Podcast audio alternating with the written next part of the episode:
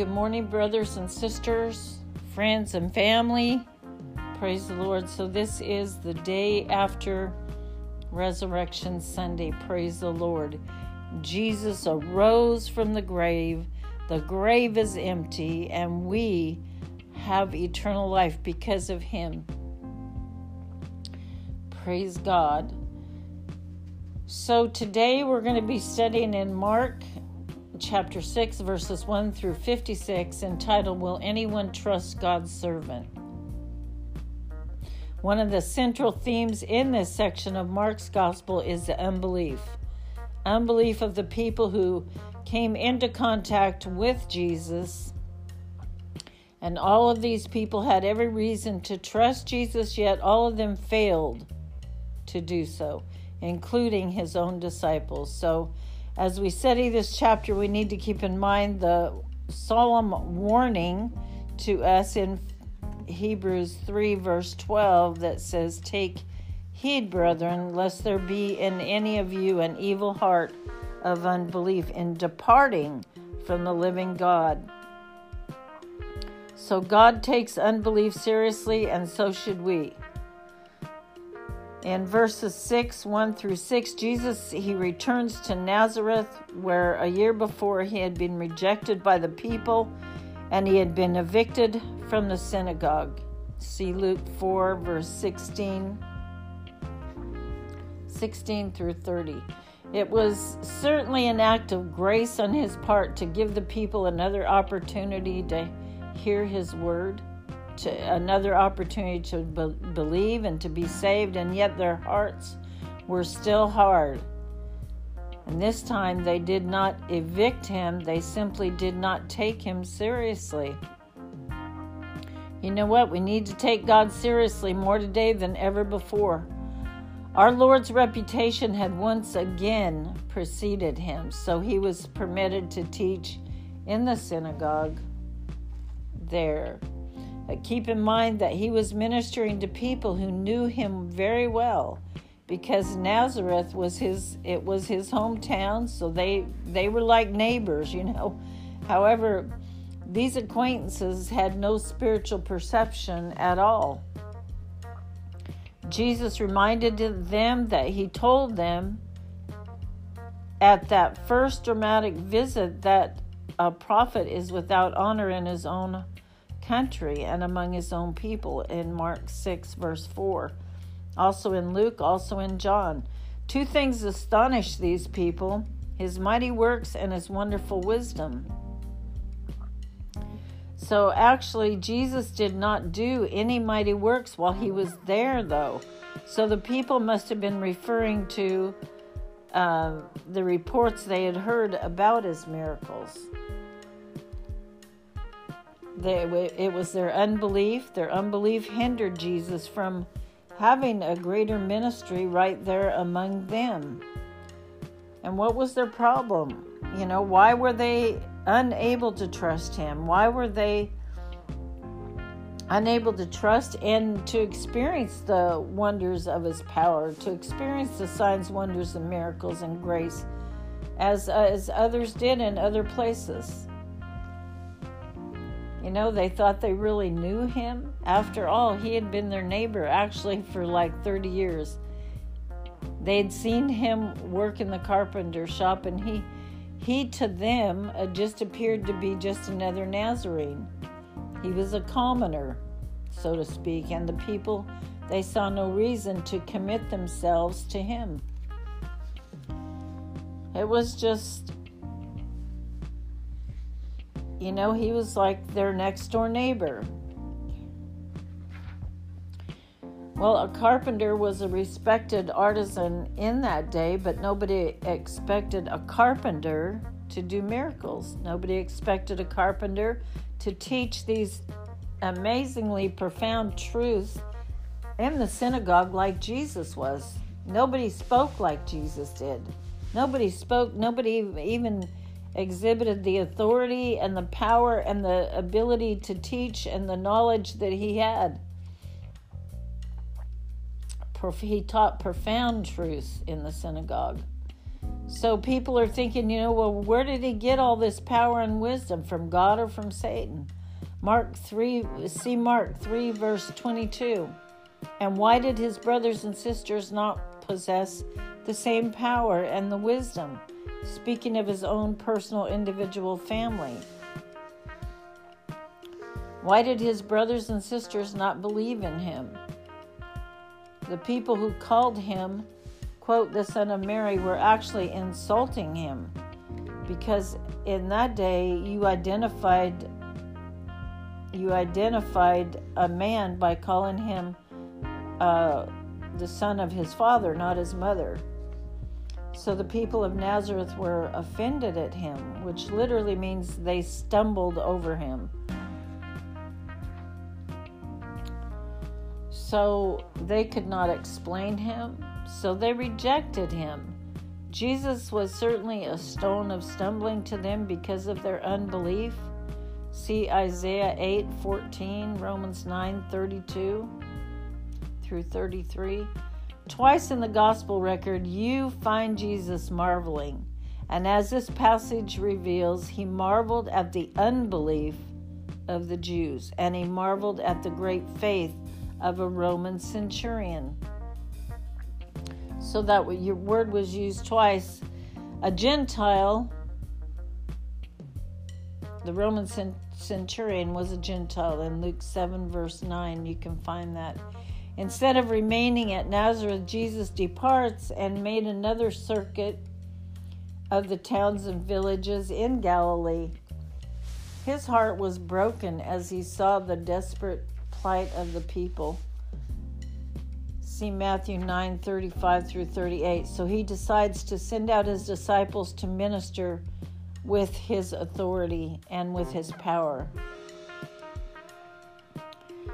So he's going, uh, yes, he sends out his disciples, just like he sends out us. He sends us out to minister with his authority and his power let's really look at this closely. Excuse me. In chapter 6, verse 7 through 29, when the Lord originally called the 12 apostles, his purpose was to teach and train them so that they might assist him and eventually be able to take his place when he returned to the Father. See Mark 3 13. Before sending them out, he reaffirmed their authority to heal and to cast out demons, as it says in Mark 6 and 7.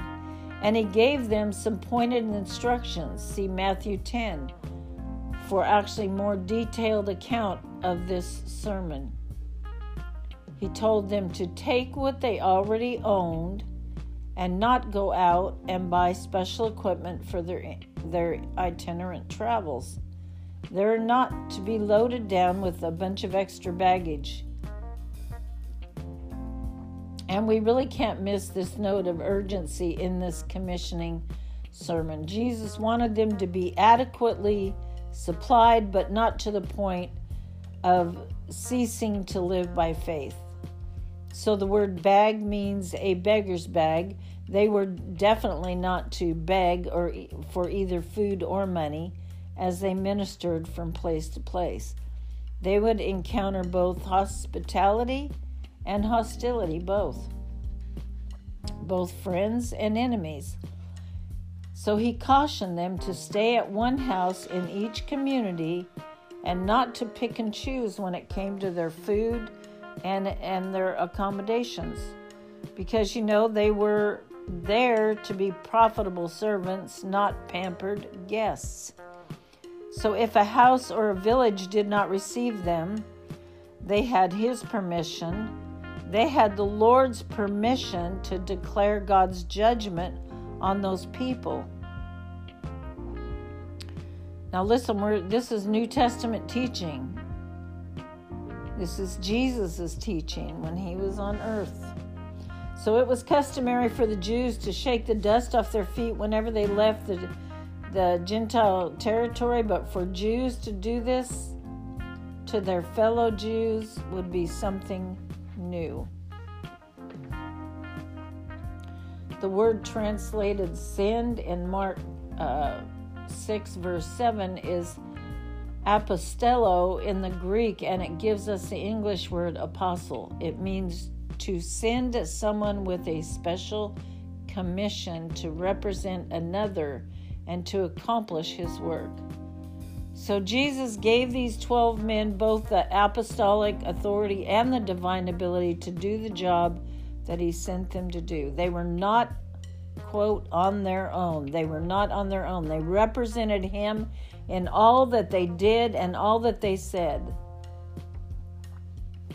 And we noted already before in Mark 3 that a comparison of the list of the apostles' names reveals that the names were given in several pairs, like Peter and Andrew, James and John, Philip and Bartholomew, etc. So Jesus sent them out in pairs because it was always easier, not easier, not only easier, but safer for servants to travel and work together. Two are better than one, it says in Ecclesiastes 4 9 and the law, as previously observed, required two witnesses to verify a matter. So, you know, it, it would seem like that would be the Bible principle that, that the Lord would send us out in twos.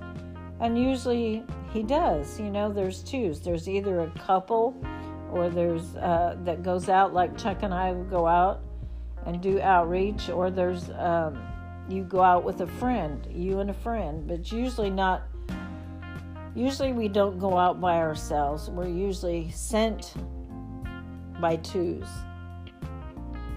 So they would not only help each other, they would also learn from each other. Two heads are better than one, right? So the men went out and they did what Jesus told them to do.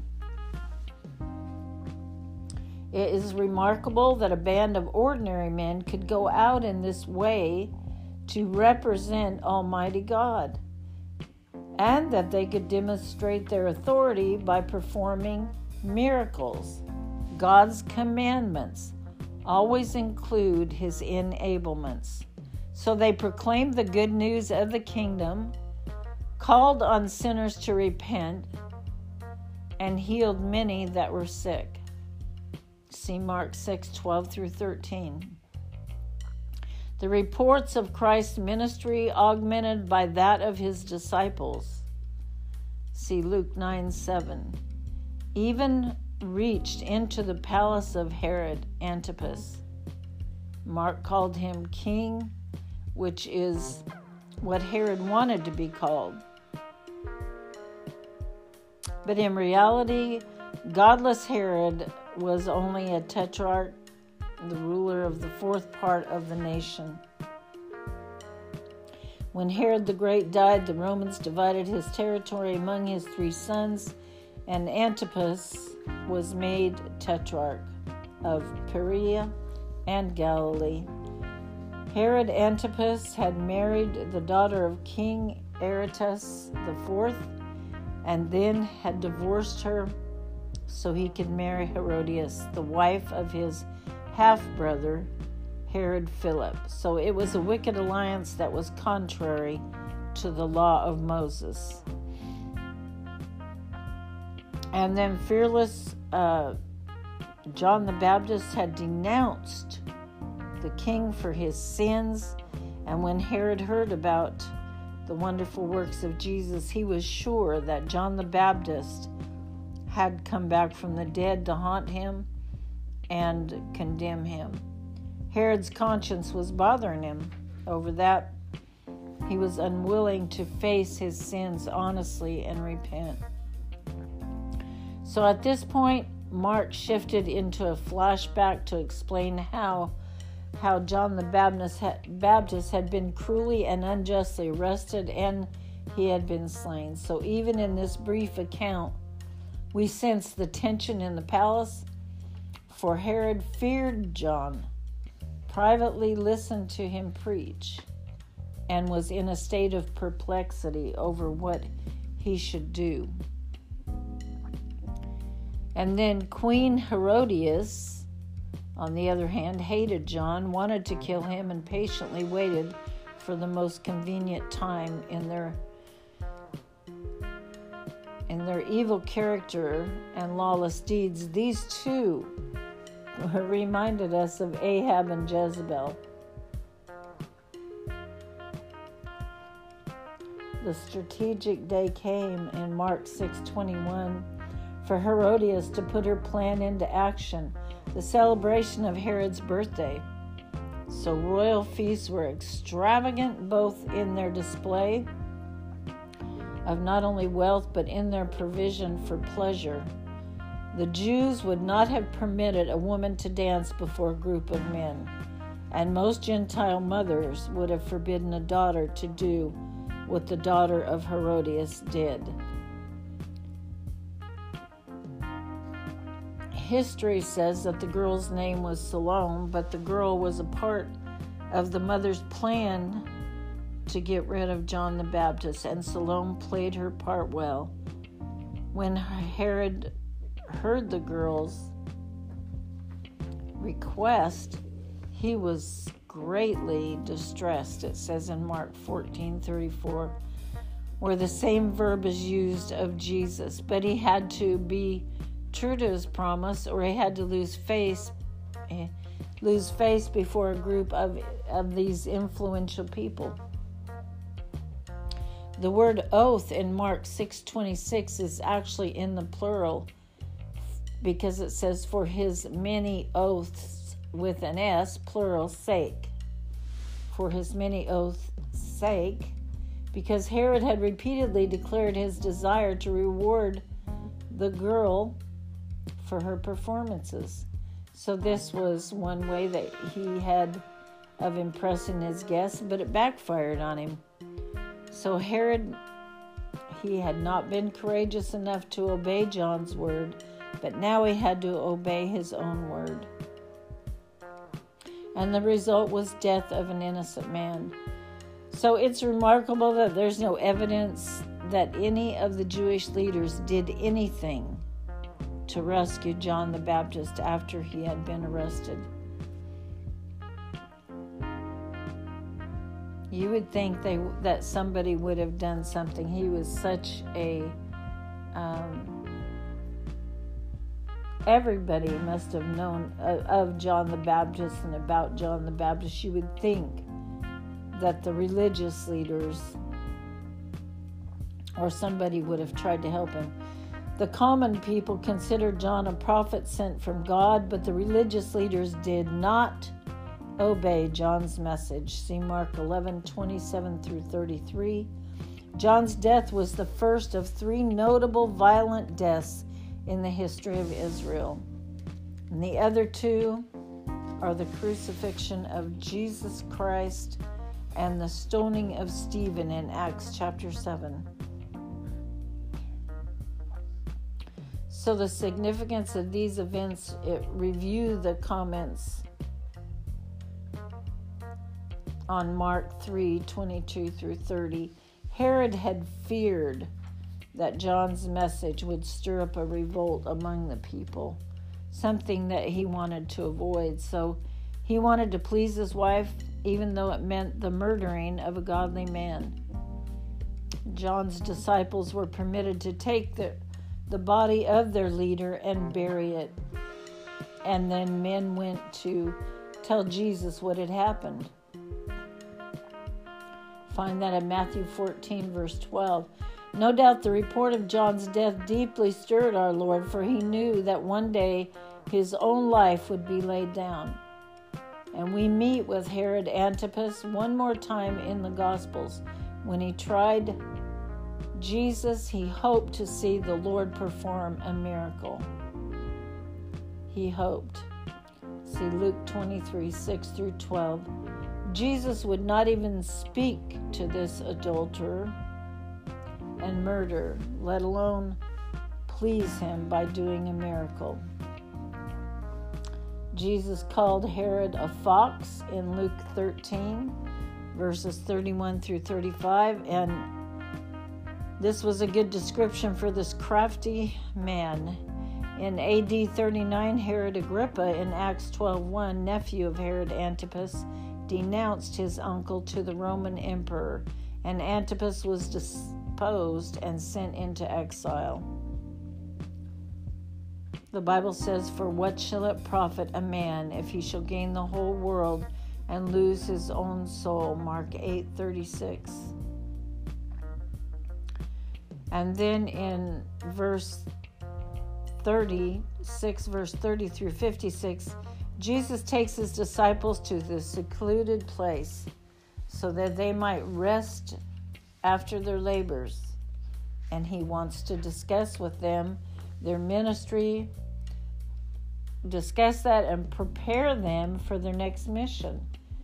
So, you know, even God's own Son needed time to rest. He was here when He came to the earth, those 33 years, He had a flesh and body like ours that gets tired. So He needed time to rest, fellowship with His, his friends, and find renewal from His Father, from the Father. So, there was another factor that was growing opposition of both political and religious leaders. That was going on as well.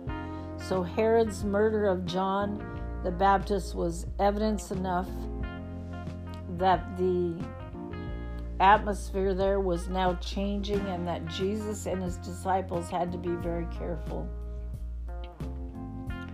In the next chapter, we, we're going to see that the hostility of the Jewish religious leaders and also the political enthusiasm of the crowds has always been a problem, was always a problem. John 6, verse 15. The best thing to do was to get away, but the overzealous crowds would not leave him alone. They followed him to the to the area near Bethsaida, hoping to see him perform some miracle miraculous cures. Luke, see Luke 9 10, John 6 1.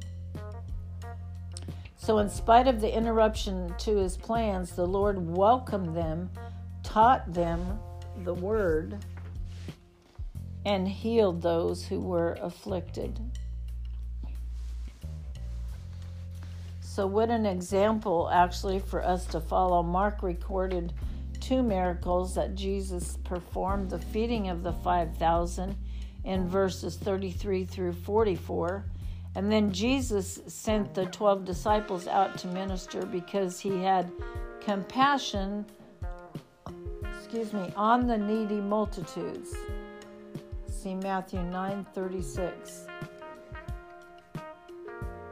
So this time the multitudes came to them, and the disciples wanted to send them away. As yet, they had not learned to look at life through the eyes of their master.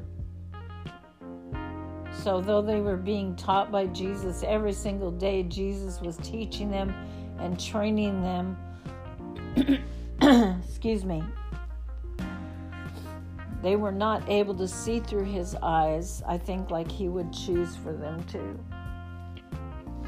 To them, the crowds were a problem, perhaps even a nuisance.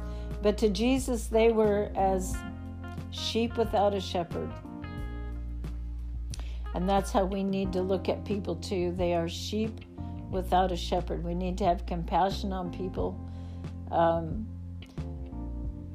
so the disciples here had two suggestions for solving the problem either send the people away to find their own food or raise enough money to buy a bit of bread for everybody. So, as far as the disciples were concerned, they were in the wrong place at the wrong time and nothing could be done. And that's, that's how they thought about it. Jesus looked at the situation not as a problem, but as an opportunity. This is a good example right here for us to remember and look and keep in our minds is that Jesus looked at this situation not as a problem, but as an opportunity to trust the Father and glorify His name. And that's how we have to look at some of our trials and the things that we go through. Oh my gosh, I, that just puts, it just sends excitement through me. The fact that we need to, and I need to remind myself of this so many times, to not look at situations as a problem, which is what we see a lot of situations as, but as an opportunity to, to trust the Father, to glorify His name. So we would rejoice more in our different situations that we go through if we looked at it that way. An effective leader is someone who sees potential in problems and is willing to act by faith. So, acting on the basis of human wisdom, his disciples saw the problem, but they did not see the potential. And, and a lot of times that's the way that we are too. How many times God's people have complained, you know, if, if we only had enough money, we could do something, or, you know, um, in that time, 200 pence or denarii would be the equivalent of a year's wages for the average laborer. The first step is not to measure our resources, but is to de- determine God's will, and it's to trust Him to meet the need. You know, we can just put it out there, and whatever our need is, if it's the will of God for us to do a ministry or to go a certain place and minister here or minister there, He's going to make a way. He's going to meet the need. We can count on Him for that. He said He would supply the need. Why would He send us somewhere and not give us the provision that we needed, knowing that we couldn't do it without provision? So in John 6, verses 8 through 9, it was Andrew who found the, the young lad, the little boy with the lunch. And the Lord had the people sit down. They were all organized into groups, sit down in the grass. See Psalms 23 2, see Psalm 78 19. And this was quite a contrast to Herod's glittering sensual feast but Jesus took this little lunch, he blessed it, he broke it, and he gave it to the disciples to distribute to the hungry people. And the miracle took place in his hands, not in theirs. For why? For whatever we give to him, he can bless it, and not only that, he can multiply it as we see, oh my gosh, all throughout the Bible, we see how God blesses and multiplies, blesses and multiplies. So, you know what? We're not the manufacturers, we're only the distributors. John tells us that Jesus used this miracle as the basis for a sermon on the bread of life in John 6 22. So, he didn't perform miracles just to meet human needs, though that was important. He wanted each miracle to be a revelation of himself, a sermon in action. For the most part, the people were amazed at the miracles. They appreciated the help that he gave them, but failed to get, many times, they failed to get the spiritual message. See John 12 37. They wanted the gift, but they did not want the giver. So, the enjoyment of physical blessings they wanted, but not the enrichment of spiritual blessings. That is so sad. And, you know, I, I think we've probably all seen that in different people. They wanted the giver of, of they wanted the gift, they wanted God to give, give, give, give, give to them but they did not want to receive the spiritual blessing that he had paid such a high price for. Then in verses 45 through 56, that there were a number of miracles that were involved in this event. Jesus, Jesus walking on the water, Peter walking on the water, um, and Mark did not record this. Matthew recorded it in chapter 14. Jesus stilling the storm and the boat arriving on shore the instant Jesus entered it. And we can look at verse 21 in John chapter 6.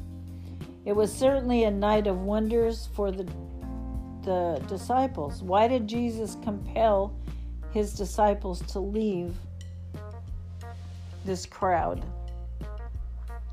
I would say because the crowd was getting restless, and that meant there might be danger.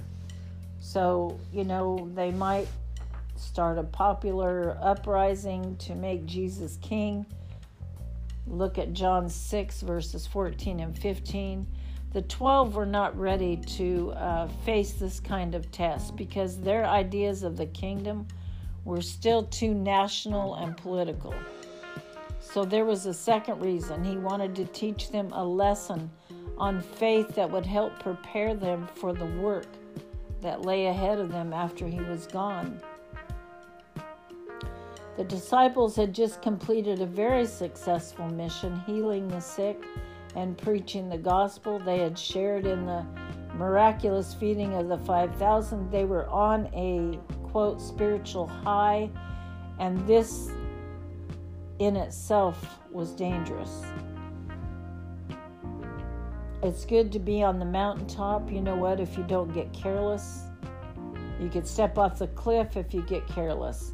Spiritual blessings must be balanced out with burdens and, and battles. Otherwise, we may become pampered children instead of mature sons and daughters. We want to become mature sons and daughters. So then, on a previous occasion, Jesus had led his disciples into a storm, and following that had followed an exciting day of teaching, as we see in Mark uh, 4 35 through 41. And now, here after a time of miraculous ministry, he again led them into a storm. In the book of Acts, it's interesting to note that the storm of official persecution began after the disciples had won 5,000 people to Christ. Is that not interesting? See Acts chapter 4, verses 1 through 4. And then maybe while they were in confinement, the apostles uh, maybe they recalled the storm that followed the feeding of the 5,000. They must have encouraged themselves with the assurance that Jesus would come to them and that he would see them through. Every new experience of testing it, it demands of us more faith. It demands of us more courage. So, in that first storm experience, the disciples had Jesus in the boat with them, but this time he was on the mountain praying for them. He was teaching them to live by faith, so he was not with them. But, you know, for that matter, even when he was in the ship with them, they were still afraid. So the scene illustrates the situation of God's people today. We're in the midst of this stormy world, toiling and seemingly ready to sink. And it does, we've been through some severe years here, but you know what? We're not going to sink. He's in glory interceding for us. He, he ever intercedes for us. And when the hour seems the darkest, he's going, he comes for us right then. The darkest hour is just before the dawn, that old saying. And you know what? So he comes for us in that darkest hour, and then we will reach the, sh- the shore. The waves that frighten the disciples, uh, they were only stair steps to bring the Lord Jesus to them. Think of it that way. That's totally awesome. These things we're going through that are so difficult sometimes in life, especially the last few years here well, not even that. People are always at different times going through difficult things, sometimes frightening things. But if we look at them as stair steps to bring the Lord Jesus to us, you know, we would have a much, uh, we would have much more faith. We would have a happier outlook on life. then we would not be burdened down. We would not be afraid, definitely. So he waited until their situation was actually desperate. That um, that point where they could they they knew they could do nothing to help themselves. He allowed them to get desperate. Does that sound like anything that's happened in your life? Because it he does allow us to get into those places, but why did he act as though he would pass them by? That would be a question some might ask because he wanted them to recognize them, to trust him, and to invite him into the ship. Well, they did not recognize him. They did not recognize him, but instead they they screamed with fear. Does this not sound like us sometimes? Because they thought he was a ghost. But Jesus reassured them with his word. He said, Take courage, it is I. Do not be afraid. In Mark 6, verse 50. So at this point, Peter asked Jesus to let him walk on the water, but in Mark's gospel, he omits this detail here. But tradition says that Mark wrote as Peter's spokesman, so maybe Peter was hesitant to include this experience lest it give people the wrong impression. You know, it's easy to criticize Peter for sinking, but you know, have you ever gotten out of the boat yourself? Let's ask ourselves that. Have we ever actually gotten out of the boat ourselves to walk on water? The disciples had failed their test because they lacked spiritual insight and receptive hearts. The, the miracle of the loaves and fishes had made no lasting impression on them. And Jesus could multiply food, he could feed thousands of people, and then surely he could protect them in the storm.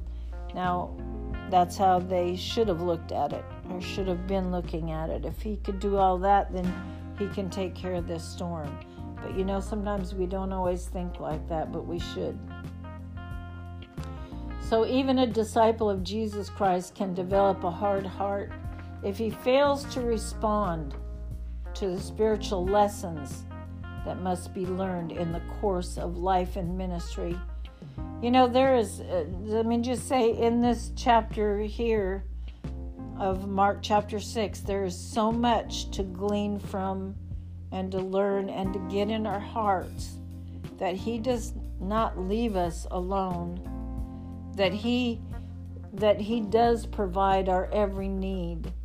Um, there's just so much this chapter would need to be studied over and over again to really just get it within our hearts and recall it when we have needs, when we feel like th- that He's not even there. He's there. Anyway, as we review these two miracles, we see that Jesus, He brings provision and He also brings protection. So, the Bible says in Psalms 23, verses 1 and verse 4 The Lord is my shepherd, I shall not want, I will fear no evil. Amen. Praise God for His word. Can we not just praise Him for His word, the strength, the power of His word that goes within us, that, that is our weapon of warfare, even our sword? So, if we trust Him, we will always have sufficiency and we will always be secure. We'll have sufficiency and security no matter what the situation might be. So, in closing, the important thing is that we trust Him. Amen. Mark closed this section on a positive note as he described the people who brought their sick for Jesus to heal. These people had faith and their faith was rewarded. So this scene is it's in contrast to that in Nazareth where very few were healed because the people lacked faith. And this we'll close with this uh, 1 John 5 and 4. And this is the victory that overcometh the world, even our faith. 1 John 5 and 4. So, in saying that, trust in the Lord always. gain from the Word of God, uh, get get it. Go over this chapter again. Get it in your heart that even though He waits till the last minute, sometimes He is there all the time. He is not going to pass us by. He is going to help us even recognize Him. Amen. God bless you, each and every one. I pray that uh, we pray for you. I've said that on probably many, many of my podcasts and YouTube videos. If you have a special prayer need or someone to come into agreement with you, don't hesitate to uh, search us out on Facebook. You can find us under City Changers Illinois. You can also email me at gmanazak8 at gmail.com. God bless you, each and every one. Have an amazing week.